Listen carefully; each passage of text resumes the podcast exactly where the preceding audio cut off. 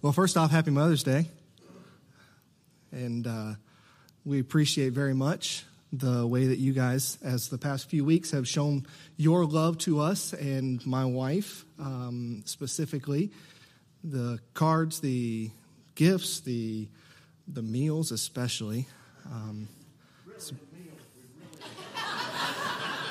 David, sit down. It's my turn.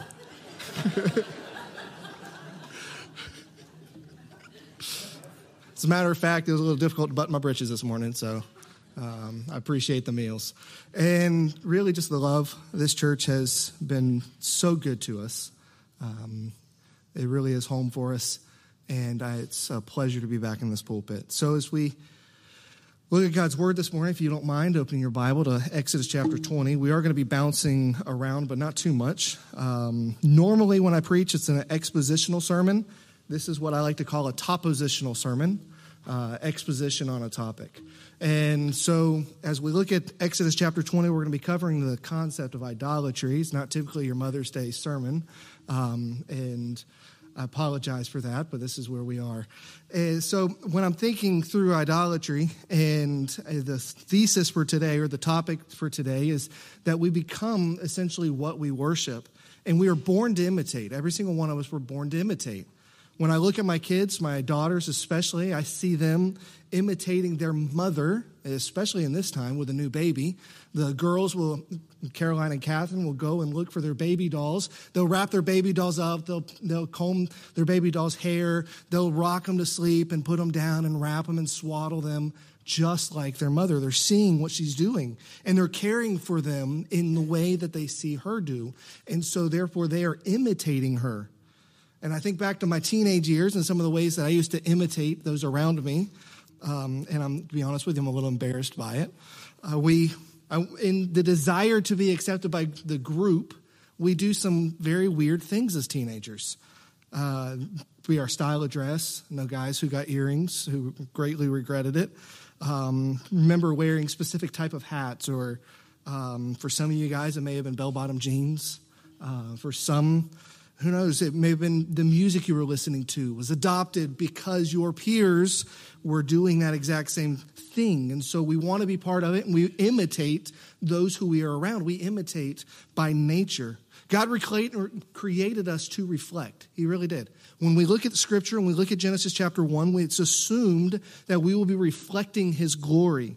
We always reflect. Every single one of us, we always imitate. But the question is, what do we imitate? We reflect and we imitate consciously, or we do it unconsciously, but we are always imitating. And at the core of who we are, we are imitators. We will always be imitators. We will always imitate something, whether it's in creation or it is our creator. And so when we look at Exodus chapter 20, we begin with a definition of what idolatry actually is. If you look with me, we'll start in verse 1 says, And God spoke these words, saying, I am the Lord your God who brought you out of the land of Egypt, out of the house of slavery. You notice that phrase, who brought you out of the land of Egypt. That is going to be key in a few moments here.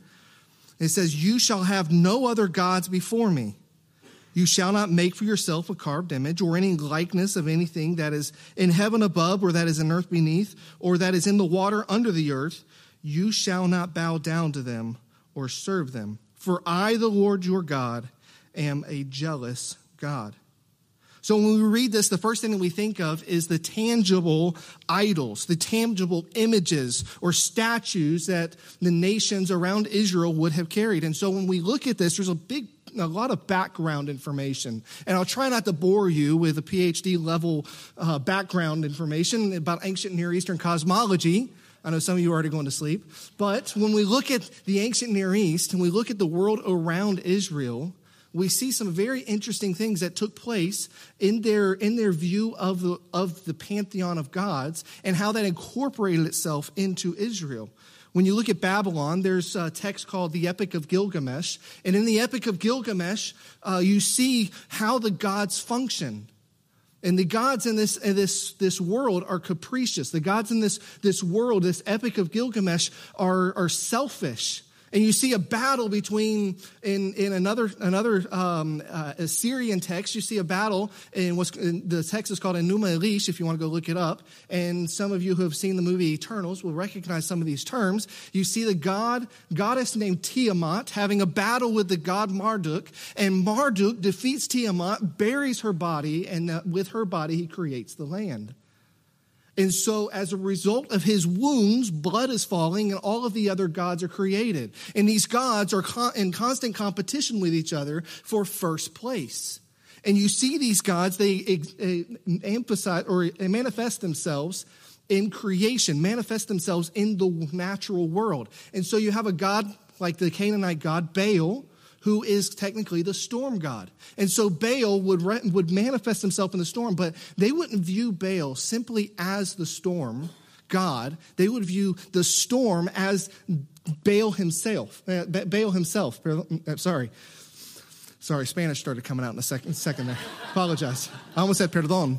Um, so they would see Baal himself as the storm. And so there was continuity between these gods and nature. They were manifested or they were, they were something in nature. And so when someone would create an idol, they would make this, they would form it out of, out of, uh, out of stone or they'd form it out of wood and overlay it with gold or silver whatever it is. And they'd place it there and they start worshiping it. They're not worshiping just this stick thing that they've made, this, this image that they've made. They believe that this God comes down and inhabits that idol because there is continuity between the two. And so whenever they offer sacrifices to this God, they place down food for this God, or they, they, they burn sacrifices. The f- smoke that goes up is now what is feeding that God. And the worship is what gives that God power. And so after the, in Enuma Elish, after the flood takes place and the person who um, survives the flood offers a sacrifice because it, it, does parallel scripture a little bit with a, with, a, with a flood story and one who survives. And this one who survives offers this sacrifice, and it, the, the, the text, the, the Babylon or the Assyrian text, describes the gods coming in like flies to garbage because they are so hungry they have been without food for a matter of weeks. And then at the same time, when you look at the reason why they sent the flood, the God sent the flood because they were angry with people because of the noise. It was too noisy. We can't sleep. We can't, we can't function because it's so noisy.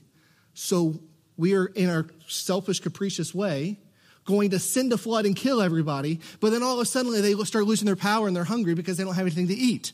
And so that's the way that people were thinking in that, that, in that day and age. The idol contained the presence of God. And if you wanted something from that God, you would come and you would offer a sacrifice. So that way, Baal, for example, would bring more water, bring floods, bring, bring rain, so that way you can have a harvest. Or if the God was, was punishing you, you would then withhold your sacrifice to try to manipulate that God to stop the flood to stop the excess of water, to stop the rain because there's too much.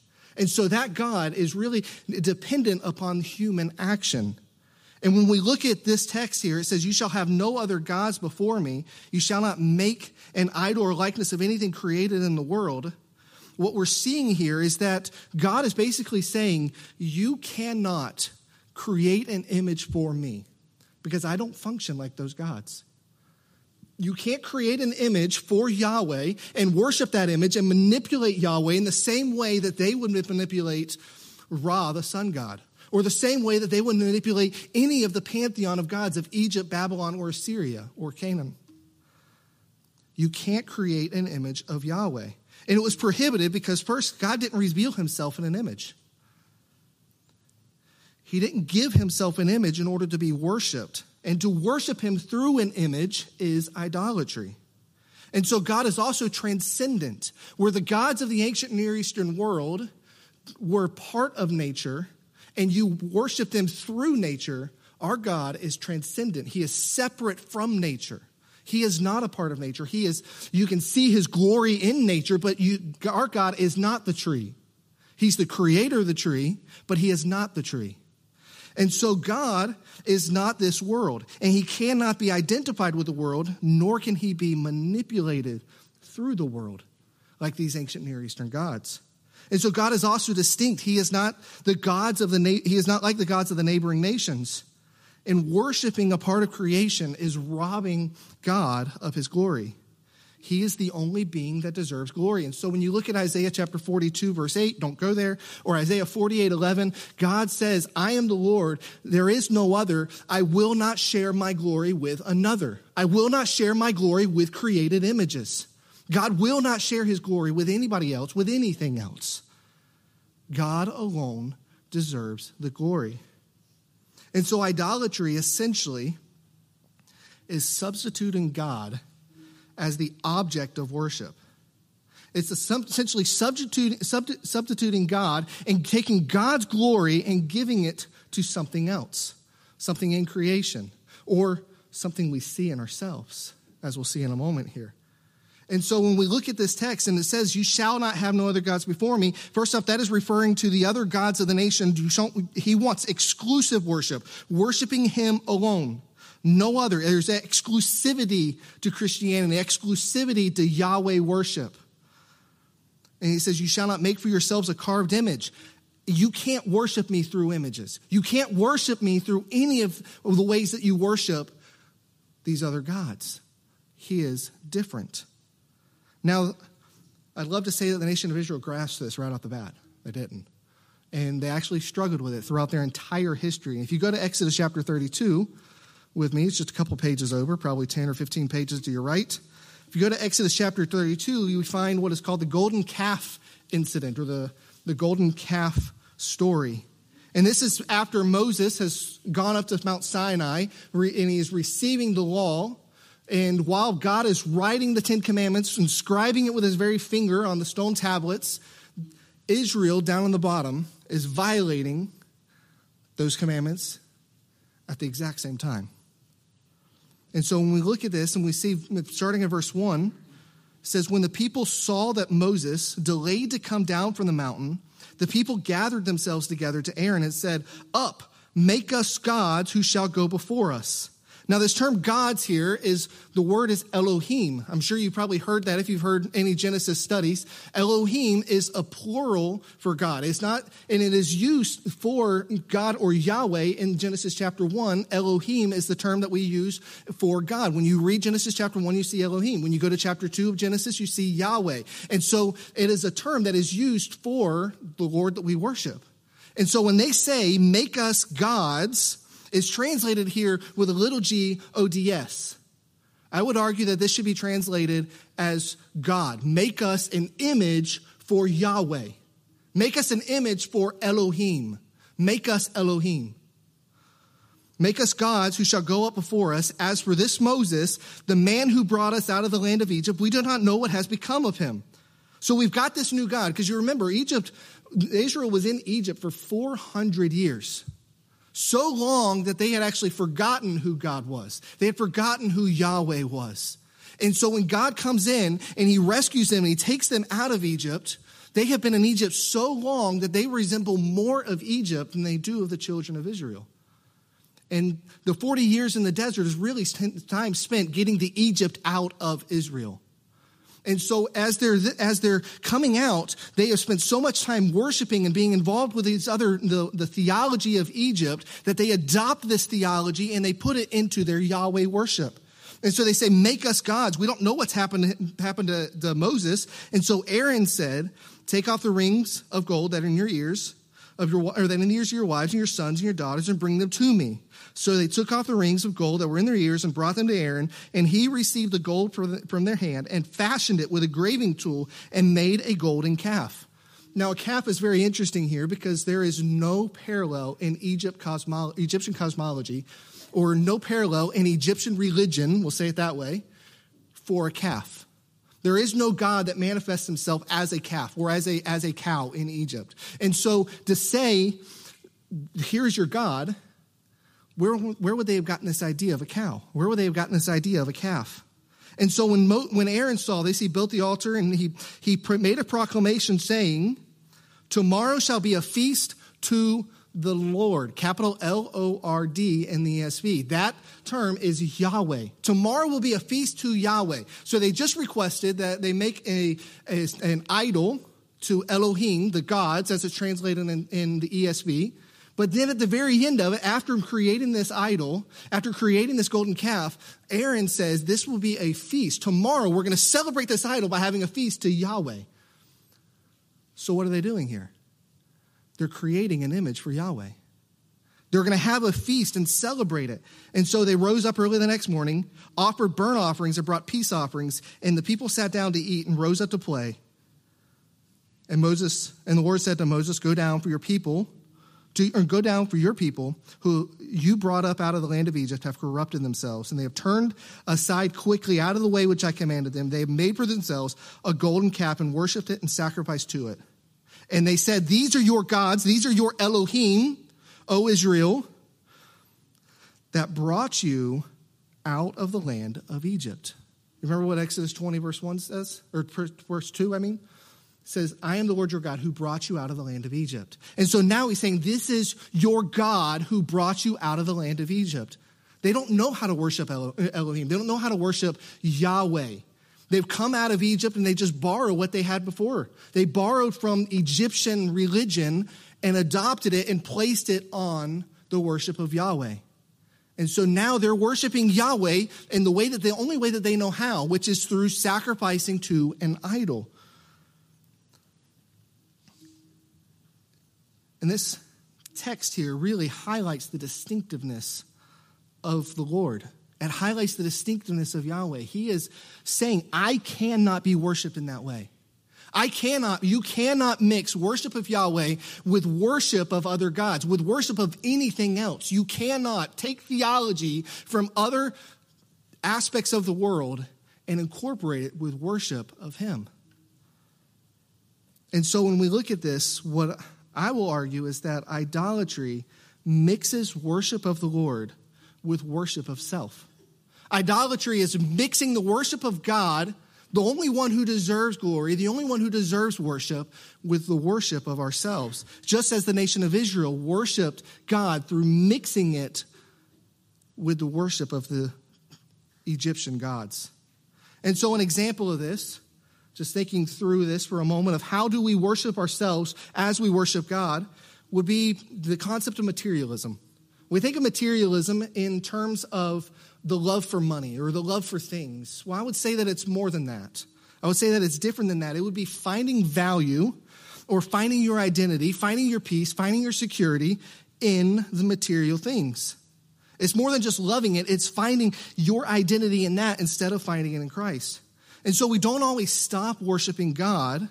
Instead, when we're materialistic, God becomes a tool for getting what we truly want. We say, Well, I'm going to give this money so that way God will bless me. I serve as a Sunday school teacher and I do all these things, and I know that God is going to bless me with the house that we desire. God, in service of Him, has now become nothing more than a manipulative tool in order to accomplish what we truly want. And so, just as you manipulate God to get money, you will manipulate others with that money. You will view money as power, and that will permeate your view of the church. You'll think that your wealth makes your opinion matter more. And then it becomes giving with strings attached or withholding your giving in order to get what you want and it's not serving the Lord, but it's serving self interest. And so when we look at what nation of Israel did here in Exodus 32, when we think about modern parallels, we see that we essentially treat God the exact same way, borrowing from the world and adopting that and placing it on our worship of the Lord and not approaching him in the way that he has called for. We imitate that which is around us. So let's go to Psalm 115 for a moment. Psalm 115, and we'll see the effect of idolatry on the idolater. The effect of idolatry on the idolater. Psalm 115. The way that it speaks here is very common. We find this same type of language throughout the Old Testament, throughout the prophets specifically, when it talks about being deaf and blind.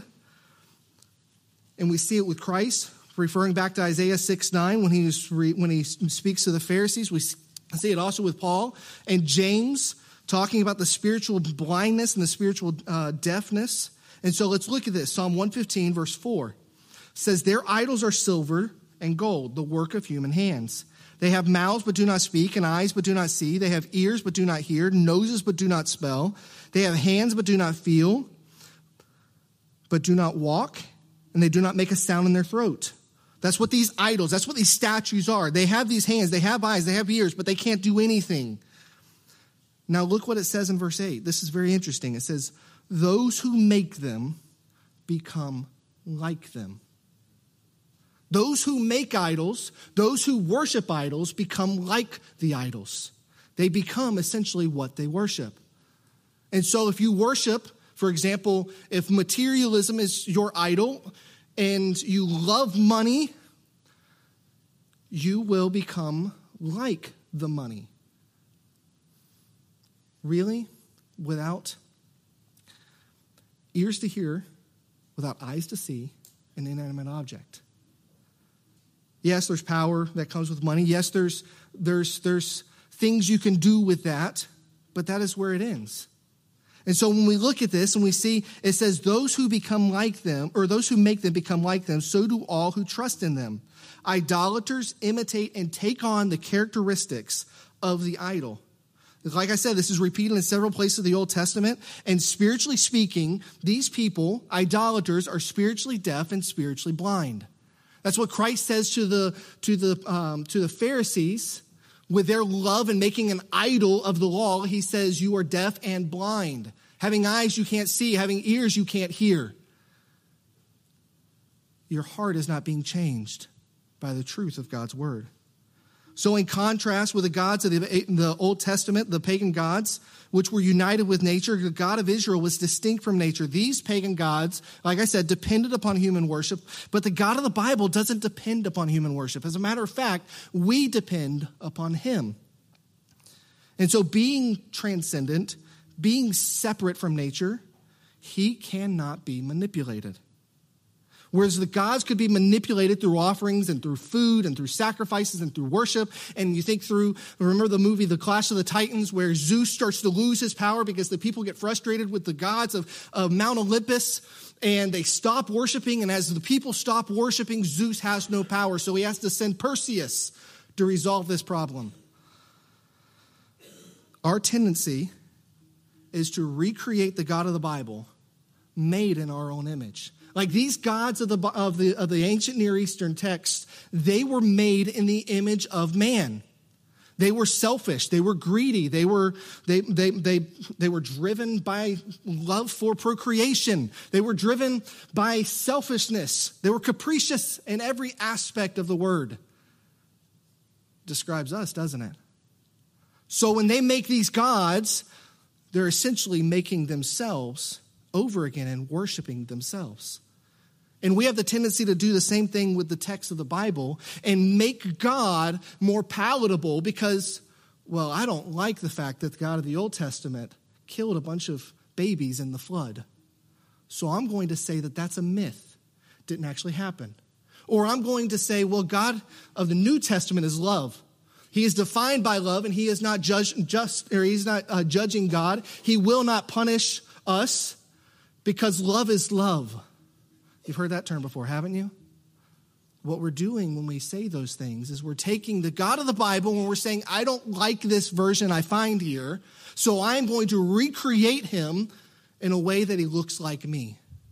And he thinks like me, and he acts like me, and he has the same standard of morality as me. And all of a sudden, we are no longer worshiping the God of the Bible, we are worshiping ourselves. We want a God that we can control. We want a God that is like us. And ultimately, idolatry is self worship. It's a God that thinks like us and acts like us. And with all the gods of the ancient Near Eastern world, man was the center of their existence, the basis of their existence. And that is exactly what we do with the God of the Bible when we change his character and his person to say, I don't think God would be like that. So let me manipulate the text so it will fit with my social agenda, so it will fit with what I would like to have. This is the desire of Adam and Eve in Genesis 3. When God, when Satan comes to them and says, you will be like God. They, they want to be like God. And so in idolatry, we don't become like him. He becomes like us. And so an idol is, like I said, whatever substitutes God in our lives, whatever changes the character and person of God in our lives, whatever robs him of his glory. And so there are several examples, and I'm not going to hit them all, and I'm not going to try to point individually at you and say, this is your idol in your life, because you know what your idols are, and I know what my idols are. They're all different, and we all struggle with them. Sometimes they're the same. But for an example, legalism.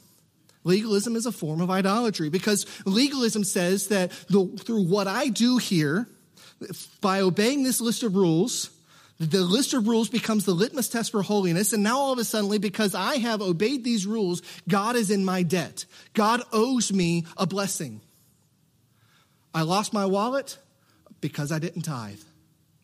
I found $20 in my pocket, and I know that's because I gave an offering on Sunday. See how that's working?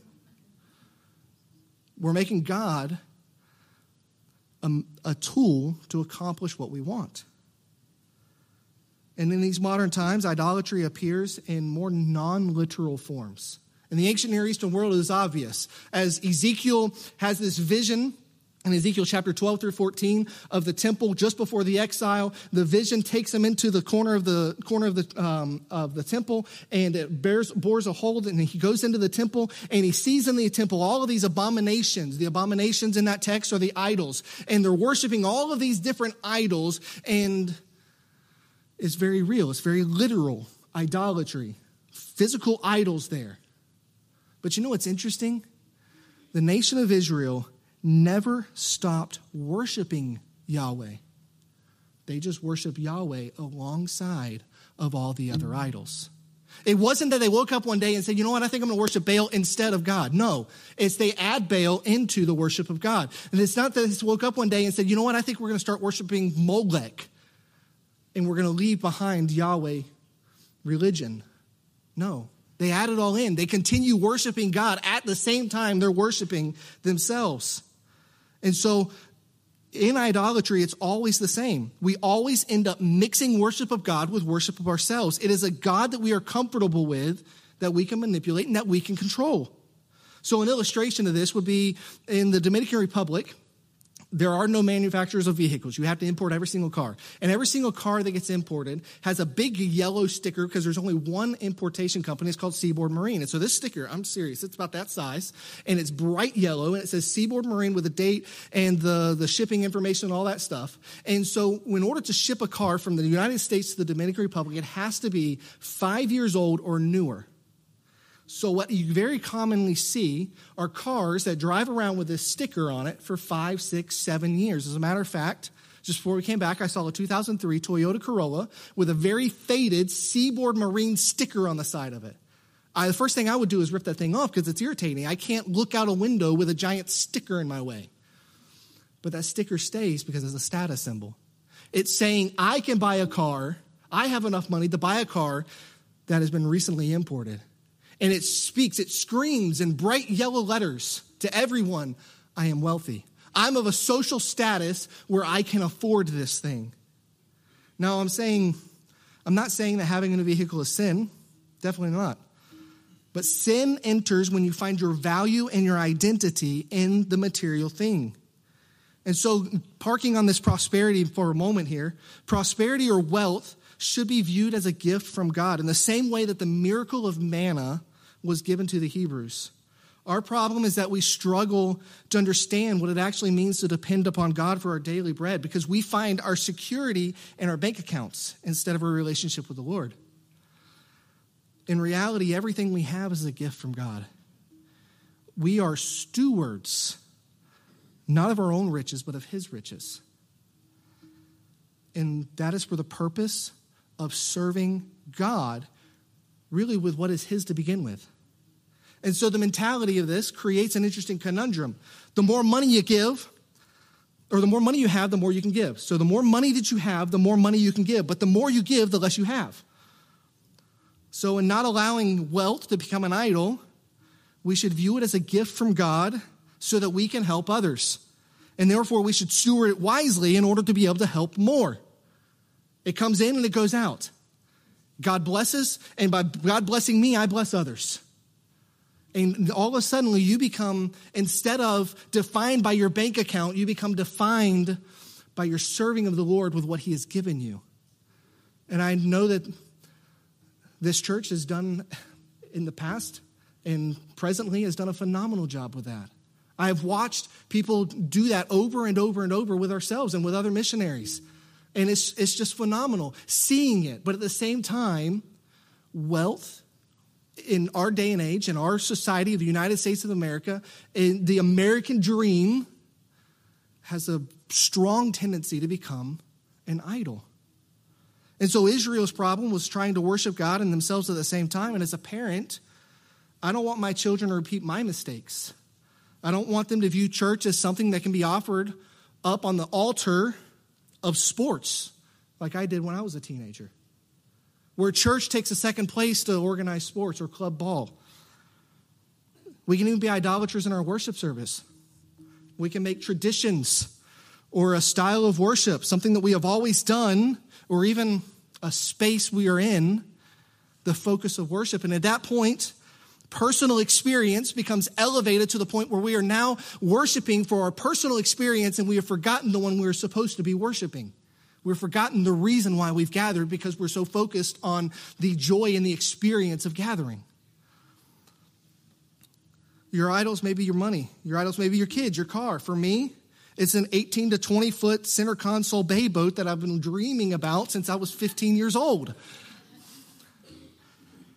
You know what yours are, and I know what mine are. And at the end of the day, you can't worship a God, or you can't worship God of the Bible and your idols at the same time. Doing so will leave you just like your idols, blind and deaf spiritually. You are what you worship.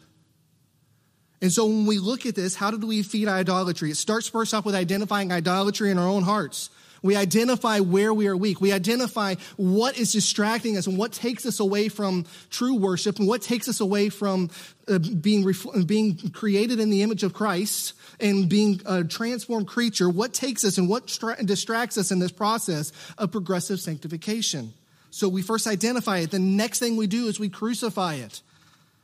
We crucify the old idolatrous self and then we conform ourselves to the image of Christ. It's exactly what Paul says over and over. 2 Corinthians 5:17 he says if any man be in Christ he is a new creature. Old things are passed away behold all things become new. Colossians 3 don't lie to one another, seeing that you have put off the old self. You put this off, you put off that old idolatrous self with his practices, and you have put on the new self, which being renewed in the knowledge after the image of its creator. And then finally, Romans 12, we see says, Be not conformed to this world, but be transformed by the renewing of your mind. So, as believers, we have been called to imitate our, our Savior. We have been called to imitate our God. This is from the very beginning of Scripture. And we look at Leviticus chapter uh, 20, 18, and 20, both in the several sections throughout Leviticus. God tells the nation of Israel, I'm giving you this law, and I'm calling you, saying, Be ye holy, for I am holy. And then we come to 1 Peter, and Peter says, Be ye holy, for God is holy. The purpose of our existence is the glory of God. And the way that we do that is through imitating Him, and through worshiping Him, and through giving Him that glory, and not robbing a single part of it. So we always conform, we always reflect. Every single one of us. We always conform, we always reflect, we always imitate. We always become that which we worship. So, what are you going to reflect? Are you going to reflect? Are you going to worship something that is in the world and mix that with your worship of God? Or are you going to imitate and put on that new creature that is created after the image of its creator? You're going to put on that new man. That's essentially the challenge that we have. It's called progressive sanctification. It's a battle, it's a, it's a struggle. And praise the Lord that one day we'll be free from it. But so long as we're here on this earth, we'll continue to battle it. Don't give up in the fight of killing your old self. Don't give up in the fight of slaying your idols. Don't become your idols. Don't become spiritually deaf. Don't become spiritually blind. Be sensitive to God's word. Now, if you're here today and you have not accepted Christ as your Savior, if you have not you have not converted to Christ and made him the Lord of your life, there's no way you can do anything other than worship yourself until you humble yourself and you come before him and you say, I am tired of this. I'm sick of this. Save me. Crying out like the thief on the cross, Save me. Because as long as you are in your sin, you are a slave to your sin. As long as you are living a life in rebellion against God, you are a slave to that rebellion. You can't conform to the image of Christ. You can't conform. You can't be holy like God is holy. It is only His righteousness placed upon us that we can even accomplish this, we can even do this. And so I challenge you to consider that. Believer, what are you worshiping? How, what are you imitating? What are you reflecting? It's either the world or Christ. Let's pray. Gracious Lord and Father, I thank you for your word. I thank you for the way that it challenges us. Lord, I thank you for loving us while we're still sinners. You sent Christ to die for us, to redeem us from our idolatrous ways. Father, thank you. Help us, Lord. This is something we can't do on our own. We can't sanctify ourselves. It's the Holy Spirit doing it through us and us being submissive to Him. So, Father, help us, change us, transform us, conform us to your image. We ask these things in the name of Christ. Amen.